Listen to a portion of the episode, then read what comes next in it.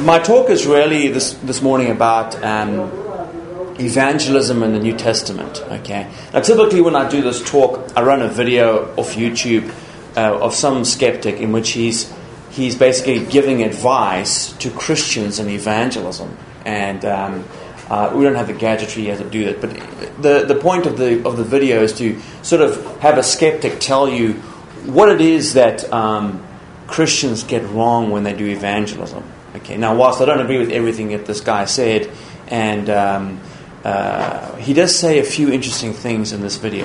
And so, if you're really interested in doing this and you really want to see this video, I can I can give you a link to it. And when we get on the Wi-Fi, I can show you where it is. It's interesting. It's about an eight or nine minute talk of this guy who's just basically dressing down Christians when they do evangelism and saying, you know, you you bully us with the, the threats of hell and this kind of thing, and and uh, that's not persuasive and you, you sort of you come at us with this patronizing attitude, and that's not persuasive either. And then he goes on to say, and here's the problem. He said, you, you, you guys um, come over here, and you, you don't know what you're talking about. You know, you don't you don't even read your own Bible.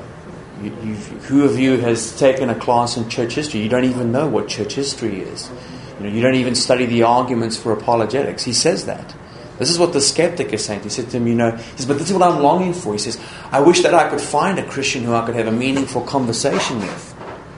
Um, and then he mentions, he says, oh, actually, I have this one guy, he lives in Ireland, this guy, and he says, who does? And he says, I really appreciate my conversations with him. And so it's, it's interesting because it's, it's like coming straight from the horse's mouth because this is the kind of culture in which we now live. We live in this melting pot of ideas and we live in this overarching age of skepticism and it seems like Christianity is the is the whipping boy of our age. It's like you can you can say um, uh, whatever you want about Christianity. Um, it doesn't really matter. You can you can make fun of Christians, you can mock them, you can ridicule them. Now, it's off limits when it comes to everything else. You know, the Eastern religions, Buddhism is just glorious, uh, Hinduism is wonderful, uh, and as you've noticed, people just don't want to say anything about Islam, you know. So we avoid that at all costs, you know. Uh, lest you go and have an art competition and some guys get shot, and so people just act out of fear, and the Muslims have won that. They now have officially intimidated the culture such that people are fearful to critique Islam. But hey, you know, you can make a cross of Jesus and urinate on it and put it in an art gallery, and everybody applauds you and goes, "Oh, that's a wonderful thing." Yeah, this is the kind of culture we live in. But hey, as Christians, we shouldn't be put out by that because Jesus says what? He says, the reason why they hate you is because they hate me first. And because we know that ultimately people don't like to be confronted with what is true. Especially if that truth opens them up morally. That's what they don't like. And that's what Jesus does better than anybody else. Because he's not just interested in what's true, that is what corresponds with reality, he's going to press you even further. He wants to know what corresponds with your moral reality. And uh, so, and that's what people, I think, ultimately is behind these things. So, for the sake of this morning, we didn't have a chance to look at this video. But I run this video sort of so that you can hear it and you get the idea here. I know many of you have been at this event in the past. So this is the culture in which we live. And so how do we do evangelism in this culture? How do we do an evangelism in a culture where you've got so many competing beliefs and so much confusion and even confusion within the churches. How do we do that? Now, when it comes to evangelism, okay, there's typically two things that you'll get. You'll either get books on evangelism that are written on evangelism, or you'll get methodologies or forms of evangelism. And so there's numerous books that have been written on evangelism over the years. And uh, as with most things, some of these books are useful and some of them I wouldn't think are particularly helpful. And so um, there's also models of evangelism. Uh, think of like the four spiritual laws that were employed with great effect by Bill Bright, or think of Ray Comfort and uh, who's Kirk Cameron's The Way of the Master, where they use the old law as a sort of a paradigm through which to then ask specific questions.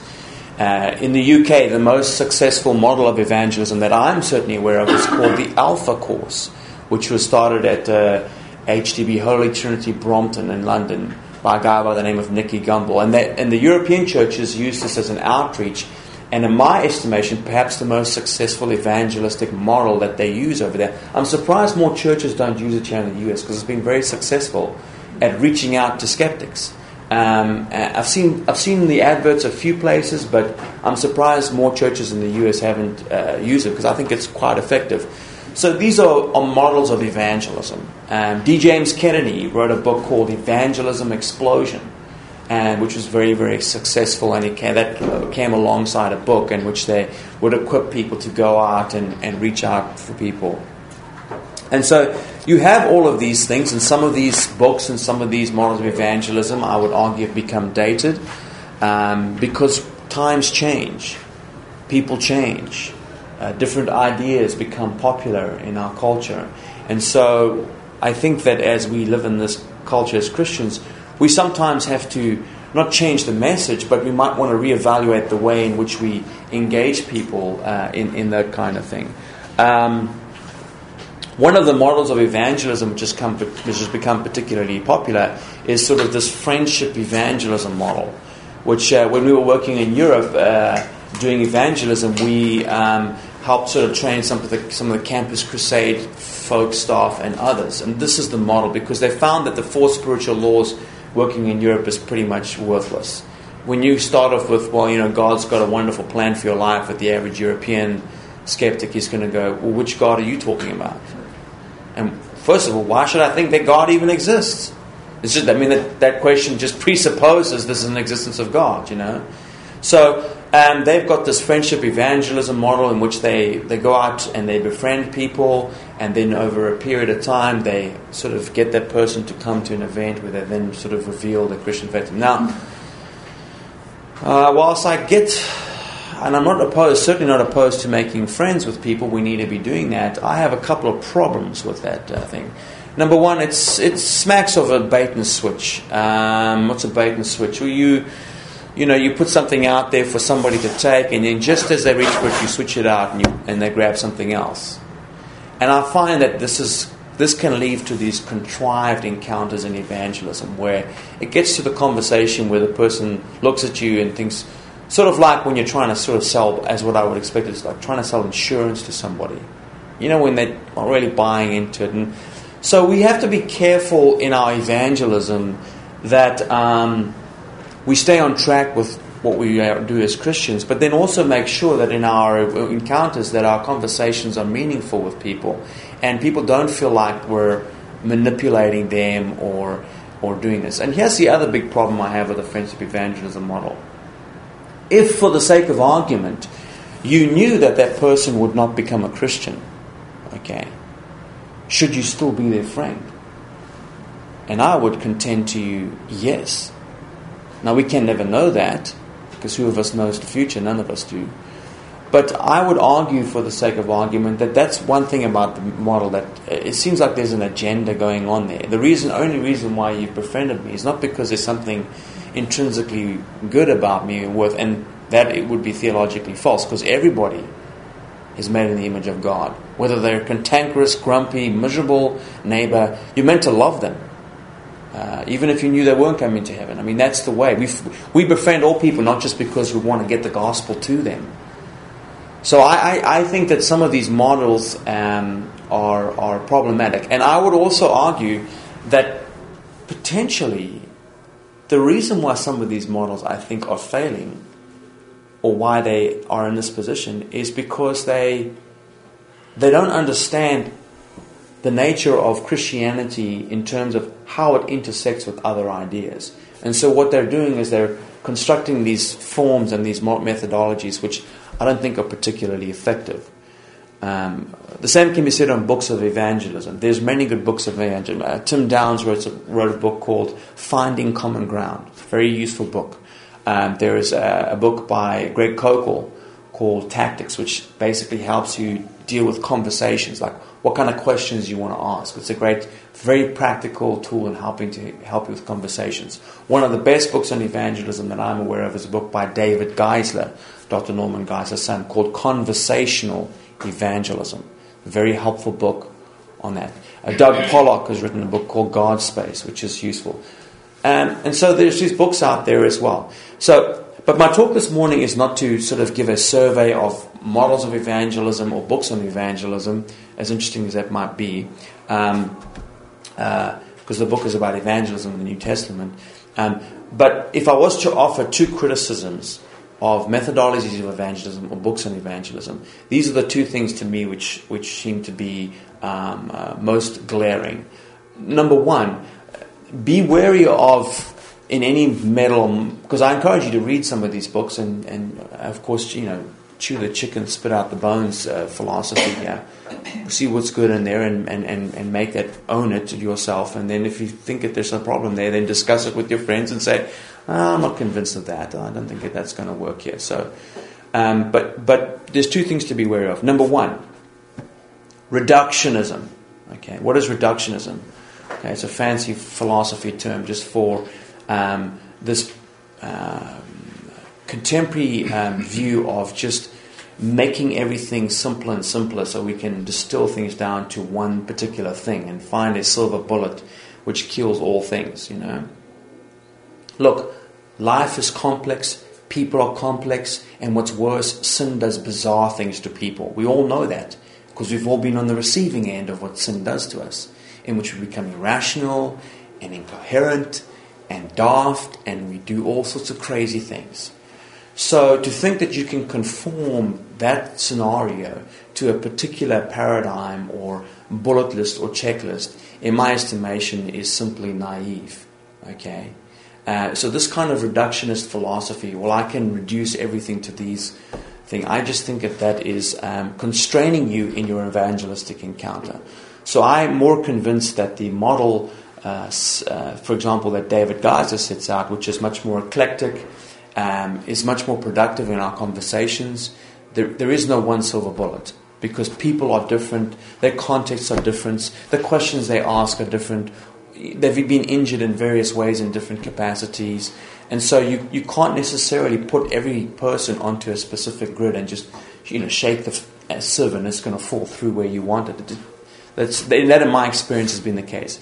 And I would also argue, if we study the New Testament, that what we find there is a methodology which I think is more like that, which more like this kind of you evaluate your, your context, your audience, your people, and you're not always necessarily forcing those people onto a particular uh, grid, and, we, and we'll see that hopefully. So, the purpose of my talk this morning was to say avoid reductionism, okay, and uh, also any um, evangelistic book or model of evangelism which pays lip service to apologetics, okay, or makes light of apologetics, okay, I would argue is unbiblical.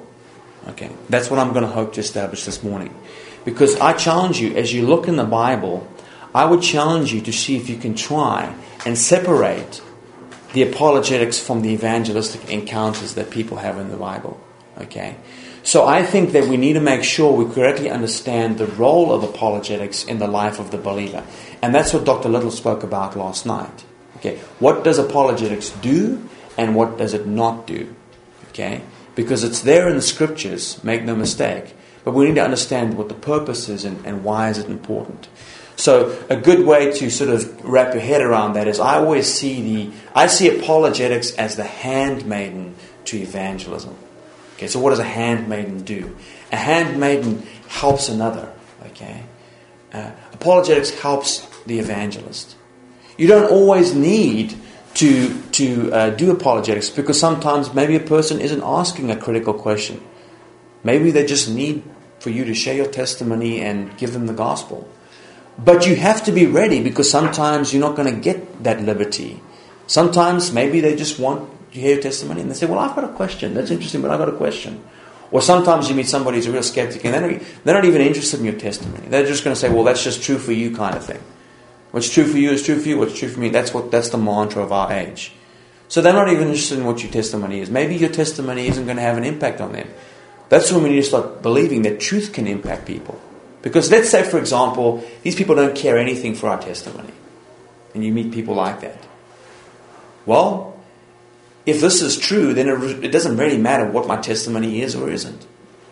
If this is true, then they're going to have to weigh that. Regardless of whether Jesus changed my life or not. If Jesus was crucified and raised from the dead, which history demonstrates to us, then we've got to, we've got to reconcile that. If God exists, then you have to think about the implications of that, regardless of whether my life has been changed by Christ or not. So this is what I'm this is what I'm, I'm getting at here.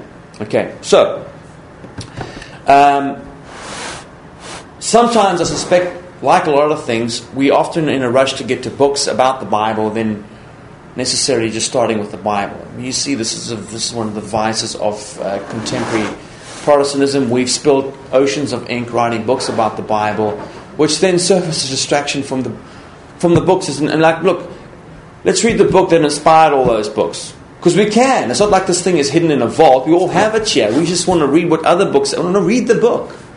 And I think sometimes in evangelism, before we read about other books on evangelism, why don't we start with looking in the Bible and see what kind of evangelism is going on there and what, what examples do we have of it? And perhaps we can learn something from these encounters that might be appropriate for our times in which we live. And maybe we can get some gems out of here and then make that a part of our witness. Okay, so we're going to. Um, this is important because um, uh, we, uh, we need to really um, move away from this notion that um, people say things like, uh, well, you know, we need to preach Christ and, if necessary, use words. Okay. Who's heard that statement? Oh gosh, where do I start with that comment? Okay, now that sounds so pious, okay? Yes, I know what you're getting at there. There is a biblical injunction even given to wives that if you have an unbelieving husband that you should live in a particular way such that maybe your unbelieving husband might be provoked. So there's a precedent for living a Christian life because sometimes our actions do speak louder than words. But people use these kinds of slogans as an excuse, in my opinion, to not talk about the faith or to actually even attempt to answer the question. And so people will say these things like that. You know, another very famous thing that people will say, very well known, is people will say things like, well, um, uh, there is no need for you to defend a lion when he is being attacked. All you need to do is open the gate and let him out. Okay. People saying this about, for example, this is this anti apologetic attitude. This comes from none other than Charles Spurgeon. Now, whilst Charles Spurgeon is one of the most wonderful preachers that, that I certainly know, he's flat wrong. Charles, you're wrong here. The Bible doesn't say you just preach the gospel, the Bible tells you you defend the gospel. It's not like a lion that just needs to be let out there and it runs around chomping everything. The Bible itself. And so these are some of the things you need to be wary of. Whilst people say these kinds of things and they sound pious, it's pious nonsense. Not because Simon Bray says so, but I think as we look into the Bible now, we see the context for that. Okay, we'll look at some specific verses here. Okay. All right. So where, where should we start then? If you have your Bibles, we're going to go to the Book of Acts. Now, let me ask you a question. Why would we go to the Book of Acts? Any idea why, why we might go there?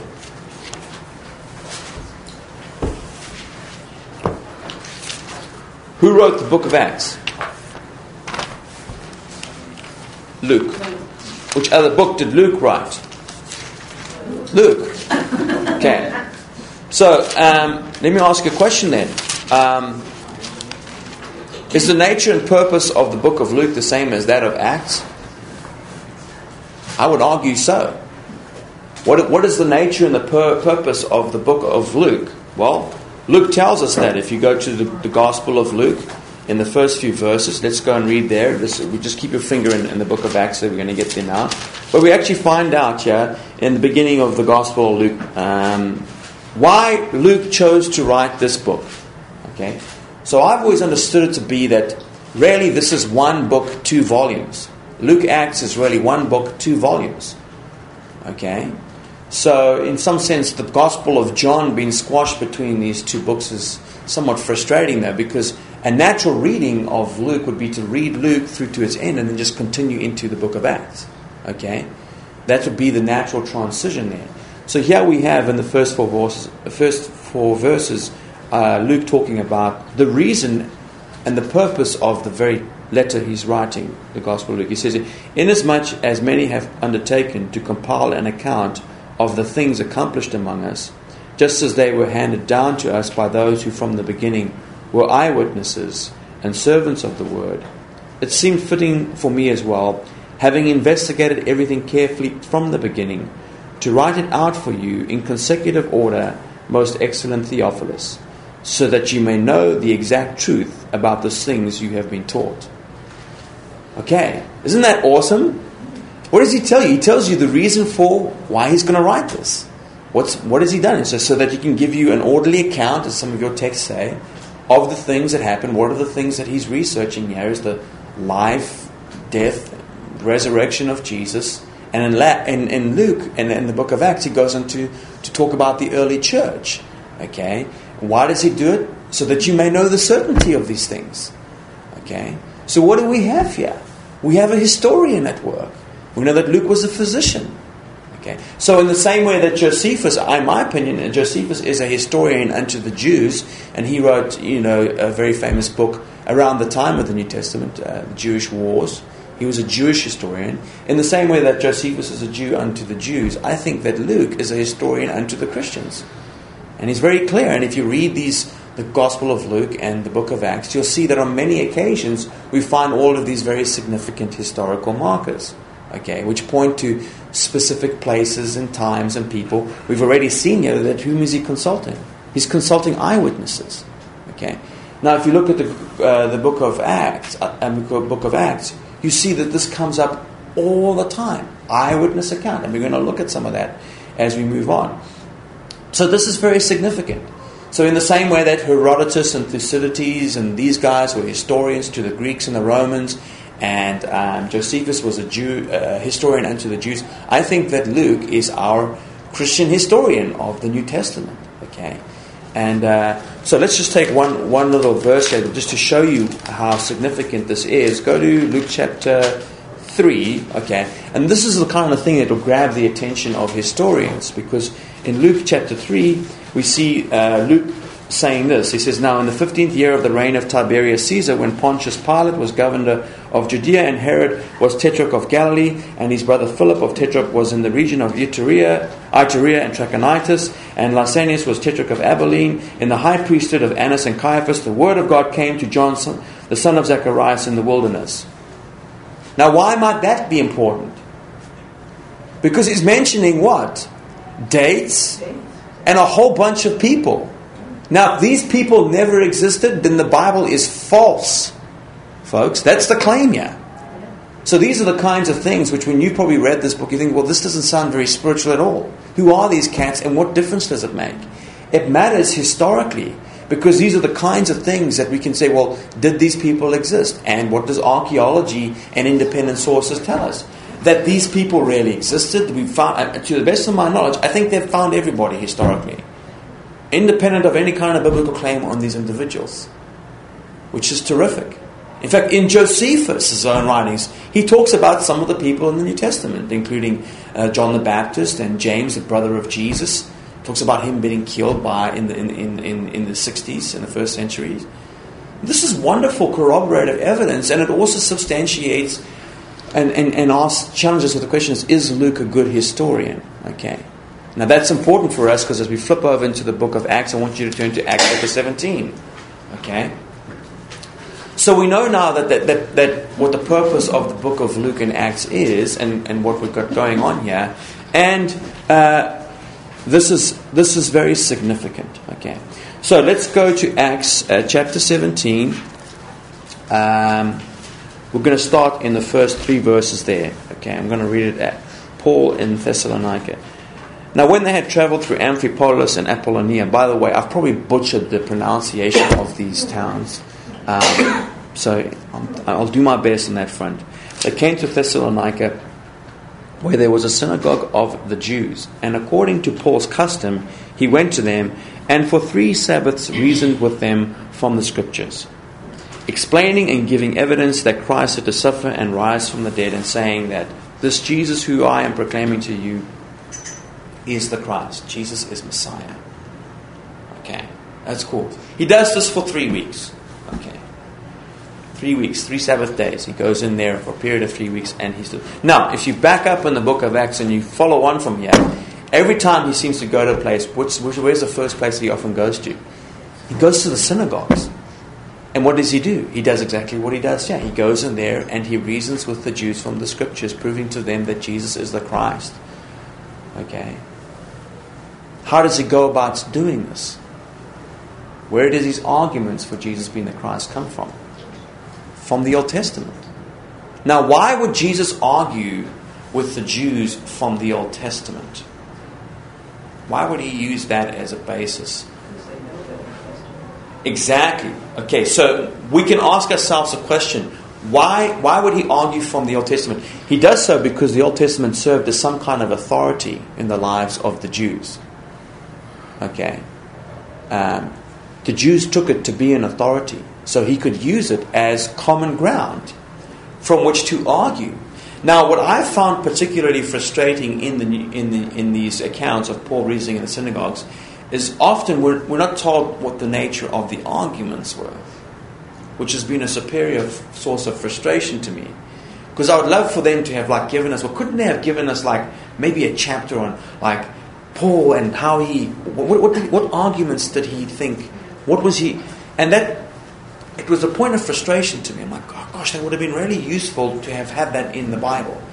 And then it dawned on me as I was studying the book of Romans, which is also written by Paul, that when Paul writes Romans, he does something which, to begin with, is awfully frustrating. Okay, as he's laying out the book of Romans and he's giving you all of his doctrine and on on. Uh, basically, that's a, a, book that's thick with doctrine. It lays out the gospel. You know what man man's problem is.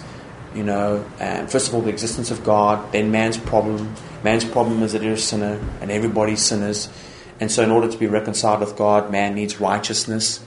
Well, since no man is righteous, where can he find righteousness? And then he introduces Christ, the work of Christ. Then he gives the example of Abraham, chapter 4, is the example of how does, okay, so if Christ has the righteousness we need, how do I obtain that? Through faith. And so Abraham is given as the paradigm, the champion of faith. And, and then I go on, it goes on to expand on that. Once you understand justification, he moves into the issue of sanctification, how do we live, and then assurance of salvation in Romans chapter 8, and then Romans 9, 10, and 11 Paul takes a hiatus and he, he deals with the, with the Jewish question. You know, what about us? If, if, if God uh, cannot forsake us, um, what about us Jews? Are we not the elect people of God? That's the question that Paul begins to address in Romans chapter 9 and he finishes with at the end of Romans chapter 11. And then in Romans chapter 12, there's a big therefore. The therefore is usually about to come a conclusion. So, and think in verse 12, we find from 12 through the end of the book of, of Romans, we have application. And he talks about what? He talks about the transformation of your mind. Present yourself as vessels for his service and allow the transformation of your mind to happen. And then he goes and, and explains it. So it's awesome. But what's really interesting is you follow the arguments in the book of Romans, Paul will be talking about this stuff, and then he just sort of interrupts himself. And he just takes a tangent and goes and addresses some Jewish objection, which is frustrating to me because it's like if I was just talking to you about I don't know, fishing on the coast of North Carolina, and then I just started rambling on about World Cup rugby. You're going to go, hang on, we thought we were talking about fishing on the coast. What, are you talking about rugby now? So it seems like he's doing this. But, but when you understand the audience to whom Paul is speaking, he's speaking to a Jewish audience and a Gentile audience. And he knows because of the context of the Old Testament that when he says certain things about Jesus, that the question that's going to arise in the mind of the Gentile is not going to be the same question that's going to arise in the mind of the Jew. And so before the Jewish mind can get out there and stop, he cuts it off. He, he anticipates the objection. And he goes and he cuts it off so he can keep things back on track because he wants the Jewish audience to keep track with the argument. And he knows that, uh, like all of us, if you sit down and you're listening to somebody and somebody says something and you think, well, I'm not so sure about that, often what will your mind tend to do? It's going to start tracking with where your objection is before you know you're not paying attention to the speaker anymore. So the speaker anticipates that. He says, no, I'm not going to let your mind get away with that because I know what you're thinking. And so here's a, and so he does this. And so once you see that cadence, it starts to make it. And then it dawned on me, maybe some of the arguments that Paul is making in the book of Romans were some of the arguments that perhaps he was making in the synagogues. Now, it's speculative, But I think it's reasonable to think that maybe some of the arguments we see Paul making in Romans might have been, and that that attended to my frustration. I thought, well, maybe I need to go study Acts then, or um, Romans, and maybe there I can find, and other places in the epistles, for example, where Paul might be making these arguments. So we see Paul doing this in Acts chapter 17 with the Jews and, and in many other places. We're moving on in Acts chapter 17. Let's pick it up in verse um, 16. now, while Paul was waiting for them in Athens, his spirit was being provoked within him as he was observing the city full of idols. So he was reasoning in the synagogue with the Jews and the God fearing Gentiles, and in the marketplace every day to see with those who happened to be present. And so, and also some of the Epicurean and Stoic philosophers were conversing with him. Some were saying, What is this idle babbler wishing to say? Others, he seems to be a uh, proclaimer of strange deities because he was preaching Jesus and the resurrection. And they brought him and they took him and brought him to the Areopagus, saying, May we know what this new teaching is which you are proclaiming. For you are bringing some strange things to our ears, so we want to know what these, these things mean. Now, all the Athenians and the strangers visited there used to spend their time in nothing other than telling or hearing something new. So Paul stood in the midst of the Areopagus and said to him, Men of Athens, I observe that you are very religious in all respects. Okay, now we're not going to have get time to, to delve into this chapter because it's it's just so awesome to study this. And here we have Paul doing evangelism. Okay, this is a clear example of it. We've already seen him in the synagogues preaching that Jesus is Messiah. This is evangelism, folks. We've already seen that he's reasoning with them from the scriptures. Okay, reasoning with people, not just sharing your testimony. Okay, contending for the faith, as Paul says in so many other places. I was put here for the defense of the faith. Okay, here he's bumping into a different group of people. He's been engaging Jews, but he's now he's engaging these Gentiles and he's engaging some philosophers. So a good question would be, what are these philosophers? A good, a good thing to do is study what, what did this, the, the Epicurean and the Stoic philosophers believe in and how would he be engaging in? Now, I've, I've been fortunate enough to go to Athens and I've been to the Areopagus, okay, which is a rather insignificant little crop of rocks down from the main temple. I thought I was going to have this really religious experience and meet Jesus on the hill, and he wasn't there. He was just not a particularly spiritual place because it was filthy and there were cigarette butts all over the place. So um, I, um, I was rather jaded about it. But what I did experience is I was standing on those rocks. When you read Paul's address there, so said he stood in the uh, merits of the Areopagus. He says, Men of Athens, I observe that you are very religious in all respects. When you stand there to this day and you look around you, everywhere you look, you can see, even to this day, temples. These huge temples. Now, in, in Paul's day, there would have been much more grander and in better condition than they are now, two, 2,000. That they're standing after 2,000 years as testimony to that architecture. I mean, but, you know, even in a modern city, they tend to get swallowed up, these ancient sites. But can you imagine in Paul's day? So, how he opens here is most appropriate. He says, Look, I can see you are a religious people. He's got common ground with them. Notice what he's not doing here. He's not reading, quoting Old Testament passages to these people.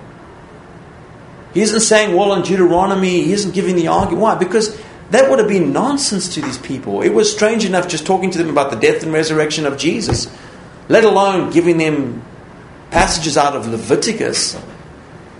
I mean, that would have just been even more. But it doesn't, it doesn't hamper his efforts to preach the gospel to these people. So you find, so here we find a methodology of um, evangelism coming out. He sort of anticipates what he, his, his audience is, and he's going to engage them. Okay, now.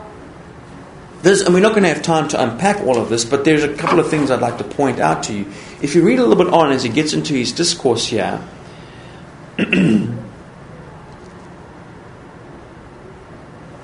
Pick it up in verse um, 26. He says, And he made from one man every nation of mankind to live on all the face of the earth, having determined their appointed times and the boundaries of their habitation, that they would seek God, if perhaps they might grope for him and find him, though he is not far from each one of us.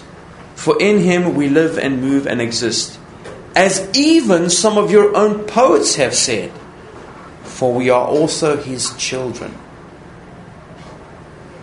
Okay, so when I was in South Africa recently, I was driving down from the airport to this venue, and there was this huge big billboard which had this obvious Christian message on it. Okay, and it said something to the effect in Afrikaans. It said "Die Bijbel alleen," okay, which in translated means the Bible alone. Okay, now, whilst that sounds very pious, once again, it's pious nonsense. Okay, it's not the Bible alone. That's not all we have at our disposal to engage people. We have the Word of God, but all of creation is God's as well. Nobody has, He's the one who's got the patent on that. It doesn't belong to somebody else. So Paul is leveraging not only creation here, we see this in Romans chapter 1. He talks about us knowing God from creation. He's leveraging scriptures when it's appropriate. But here he's referencing what? Their own poets, which presupposes what? That he was familiar with their poets. Paul was not only trained under the Gamaliel, these Jewish leaders, it seems to suggest that he was familiar with the pagans and their writings. And he uses this as a platform in the same way that Thomas in there earlier on was saying, Look, I don't give any kind of authority to the Quran, okay? In the same way that I give authority to the Bible in terms of what I think of it. But where the Quran is consistent with what the Bible teaches about Jesus, in which on a number of instances it is, I will point that out to the Muslims. Because yes, Jesus is called a Messiah. The question is, what is Messiah? To which the Muslims have no answer. Because that's a Jewish concept. So we have to go to the Jews to ask them what Messiah is. And that's when the, the conversation with Muslims becomes very interesting. Okay? They, they believe that Jesus was born of a virgin. Well, do we believe that? Sure. Well, let's talk about it. Well, why is he born of a virgin? Why isn't Muhammad born of a virgin? Why is Jesus the only prophet who's born of a virgin? Who says the things he says? Who makes the claims, the, things that he does? Who doesn't fall on his face in front of God? Like other prophets, like Isaiah, and say, I am worthy. Uh, who am I? I want to get consumed. Swallow me up because I'm, I'm, I'm a man who's. That's interesting. Hey, these are great questions. And so Paul, Paul here is marvelous because he's, he's quoting the, the, the pagans. Okay? So, like I said to you earlier on, be wary of people saying things that sound pious. Give it some thought because some pious stuff is just pious nonsense. Okay? In our age and culture, we're seeing a swell and a proliferation of New Age thinking. Okay, you see this with people like Oprah Winfrey, for example, and Deepak Chopra, and all these other, you know, New Agey Eastern religious religious ideas and concepts and paganism. Now, none of these ideas are new. There's nothing new under, under the sun. These ideas are as old as paganism has been around. They've just got a different a tablecloth on them. But if you pull the tablecloth off, straight, it's the same structure. Okay. But when we start to engage pagans, I'm not suggesting that everybody needs to be doing this, but somebody ought to be reading what the pagans are writing for the sake of being able to communicate to these people who are caught up in this kind of stuff. Okay? And I've actually had, I've been very fortunate in that I've actually been in instances where I've actually been able to actually engage people uh, in this example. I'll give you an example. I was in Barnes and Noble one day. I was doing a study on the occult. Uh, Dr. Howe was teaching it, and we were doing a particular study on Satanism. And so I was actually having to read the Satanic Bible at seminary, to which a lot of people are going to go, Look, folks, we need to read it. Okay? it doesn't mean I approve of it or I think there's any value to it necessarily. But I need to read it for the sake of understanding what it is that these people find interesting. Now, here's the reality of Satanism it's rather disappointing. I thought it would be this really cool thing. Most of the Satanic Bible was plagiarized from a guy by the name of Ragnar Redbeard. Isn't that sad? I'm like, I was expecting this really dangerous, edgy. I had a Hollywood view of Satanism. The guy who founded Satanism is Anton LaVey. He never professed to worship any kind of Satan, satanic creature. He's very explicit in saying, I did this so I could make money off of stupid rich people in California.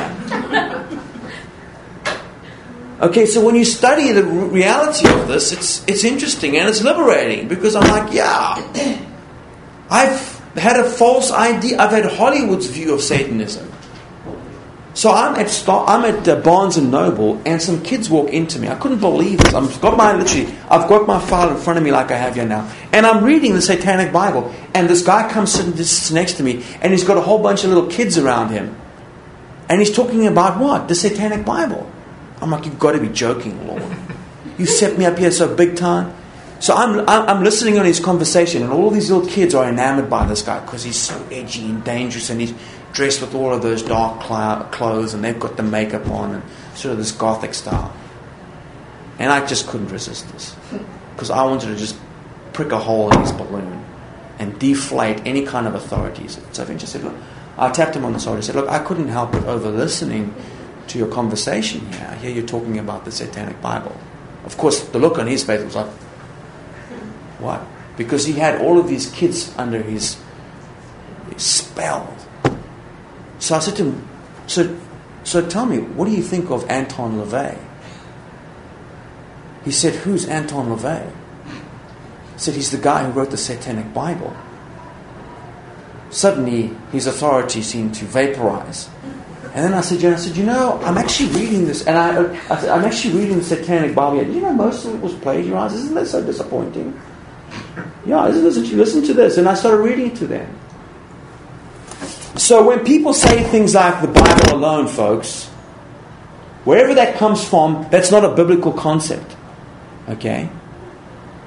Yes, the Bible is intrinsically extremely valuable to us. But here we have an example of Paul doing what? Showing us that he was familiar. So I'm not suggesting that we should take people out there to read some of the occultic material because it's dangerous. It's very explicit. Okay? But we need to have some people within our ranks that are familiar with this material for the sake of reaching those who are caught up in some of these ideas because they are destroying people. And so at least some of us must be doing it, or we should be encouraging people to do it who do it well. We actually have a woman who's a graduate of our school. I'd like to get her to come down and do a conference here. She is an expert on Wicca and, and, and reaching young girls caught up in witchcraft and this kind of thing. She was a former professional astrologer. This is what she does. Okay, moving on. So we see here from these examples that Paul is engaging these people and he's using apologetics here. He's giving them arguments. He's using philosophical kinds of arguments here to engage these pagans. Okay? And I would argue to you, try and separate his evangelism from his apologetics. I can't see him doing that. These two things, it's like one rope with, with two, they come together. These things come together. We go on to the uh, Acts chapter 18. We see Paul, uh, after these things, he left Athens and went to Corinth, and he found, he, found a Jew named Aquila, a native of Pontus, having recently come from Italy with his wife Priscilla. Picking it up further on, uh, and because he was of the same trade, he stayed with them, and they were working for by trade, they were tent makers. And he was reasoning in the synagogue with every Sabbath and trying to persuade Jews and Greeks. Here he's doing, he's doing it again. And you'll see this on many more occasions. Yes, five minutes. Later on here, in Acts chapter uh, 18, we, we're introduced to another chap there. Um, verse 24. Now it's not just Paul, we're introduced another guy, Apollos. Now a Jew named Apollos, an Alexandrian by birth, an eloquent man, came to Ephesus, and he was mighty in the scriptures. This man had been instructed in the way of the Lord, and being fervent in spirit, he was speaking and teaching accurately the things concerning Jesus, being acquainted only with the baptism of John. And he began to speak out boldly in the synagogue. But when Priscilla and Aquila heard him, they took him aside and explained to him the way of God more accurately. And when he wanted to go across to Achaia, the brethren encouraged him and wrote to the disciples to welcome. And when he arrived, he greatly helped those who had believed through grace, for he powerfully refuted the Jews in public debate. And some of the Jews said debate in public, demonstrating by the scriptures that Jesus was the Christ. So it's not just Paul doing it, it's Apollos doing it. Now, what's, very, what's often missed in this is verse 27 there. He greatly helped those who believe through grace. Your verse, your, your translations might say something. He was an encouragement to them. Folks, the reasons why I do apologetics, not just so that we can answer the Mormon or the Jehovah's Witness of is because this serves as, a, as encouragement to us. Why? Because Paul says this in Titus 1.9, we should encourage people through what? Sound doctrine. What is sound doctrine? True ideas. So apologetics is there for your benefit. It helps to strengthen your faith. It helps for you to understand that what you believe is really true. That gives you greater confidence when you go out in witnessing.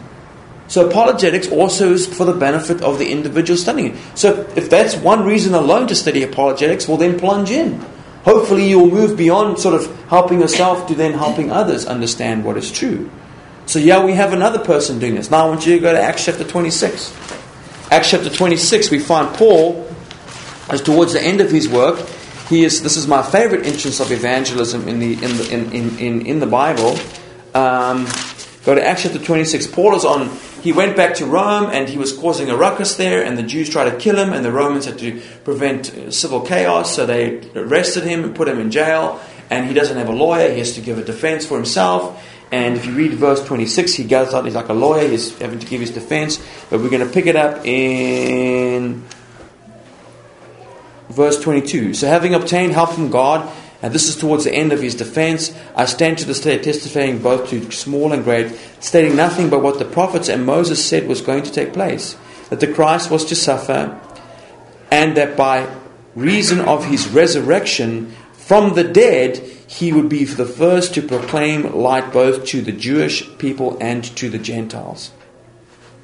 Interesting. By reason of his resurrection. Think about that.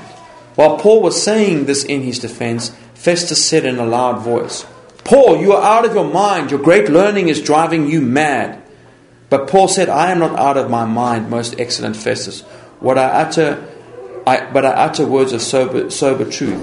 For the king knows about these matters, and I speak to him also with confidence, since I am persuaded that none of these things escape his notice, for this was not done in a corner.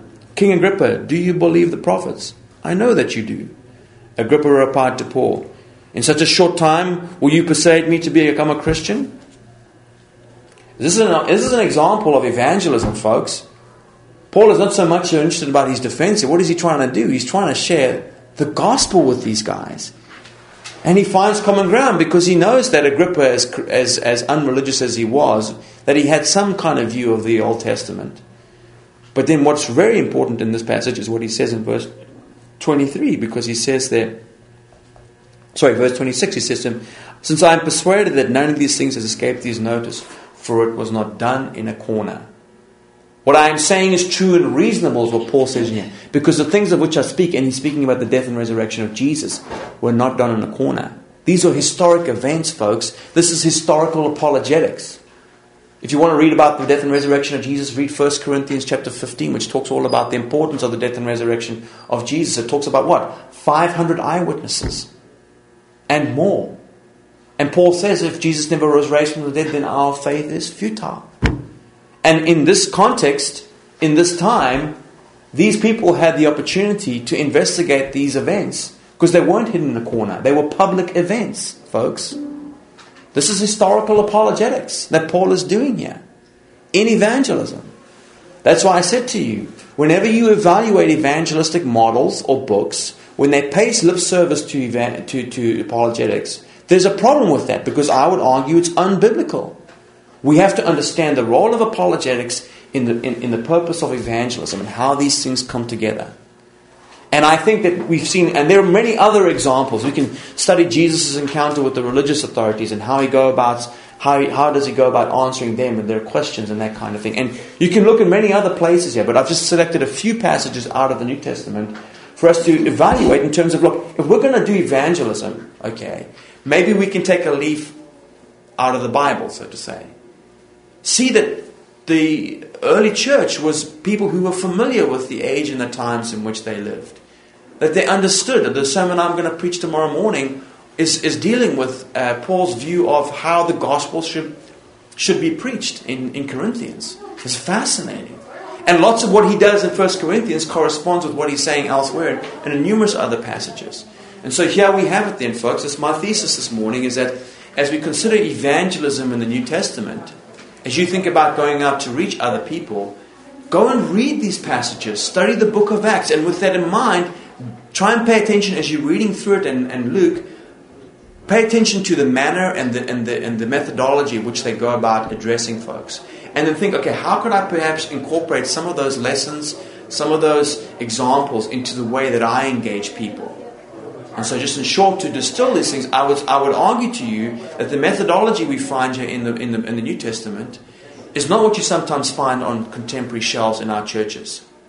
I don't know, but I can't find the four spiritual laws here, folks. Paul doesn't say God's got a wonderful plan for your life. He says these things are true and reasonable because they weren't done in a corner. Because we know from Paul's life that what? Sometimes his life wasn't really wonderful. That is, if you like being flogged and beaten to death and that kind of thing. So, of course, when we say that to people, what do you mean to that? And what does this mean to people who are Christian brothers and sisters who are living in, in places where they've been persecuted? Is that wonderful? What do you mean by that? So, I would submit to you that some people have been hasty and just guilty of reductionism and just trying to distill this simplistic methodology. And I'm like, well, that's fine, but I'm not convinced. I find that this model that we find here in, is even most appropriate for our times. I'm sort of suggest that God hasn't used these other methodologies. He's used Billy Graham and Bill Bright. He's used this with great effect. But the age and the culture in which we live now, I think, is more like what Paul found. Because people are sitting around talking about the latest ideas. And they're all asking the same question that Pilate asked Jesus What is truth? And we have to know how to articulate that and talk about that. And we need to understand the ideas that grip the culture better than the pagans understand those ideas themselves. Okay. And I'm over time now. But I'm done now. Thank you very much. If you've got any questions, you can come and chat to me afterwards. Okay.